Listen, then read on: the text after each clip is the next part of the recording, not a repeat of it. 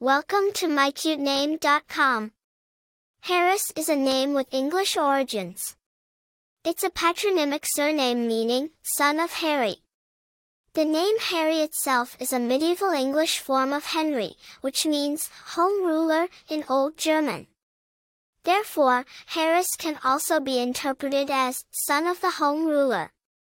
The name Harris has traces back to medieval England. It was derived from the given name Harry, a popular medieval English form of the name Henry. Henry is a name of Germanic origin, comprising the elements Han, meaning home and Rick, meaning power or ruler. The name Harris started as a patronymic surname, indicating the son of Harry.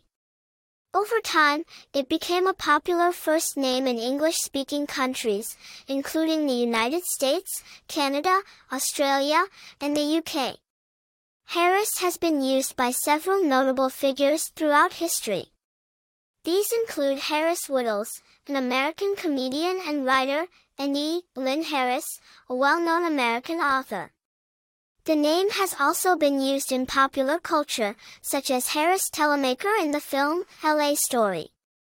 In terms of popularity, Harris has consistently ranked in the top 1,000 names for boys in the United States for the past few decades. It is often chosen by parents seeking a classic, yet somewhat unique name. In terms of personality traits, people named Harris are often associated with strong leadership qualities, reflecting the name's meaning, home ruler. They are often thought to be reliable, responsible, and capable of making important decisions. In conclusion, Harris is a name with deep historical and cultural roots, embedded with a sense of authority and leadership. It's a perfect choice for parents seeking a classic name with a touch of uniqueness.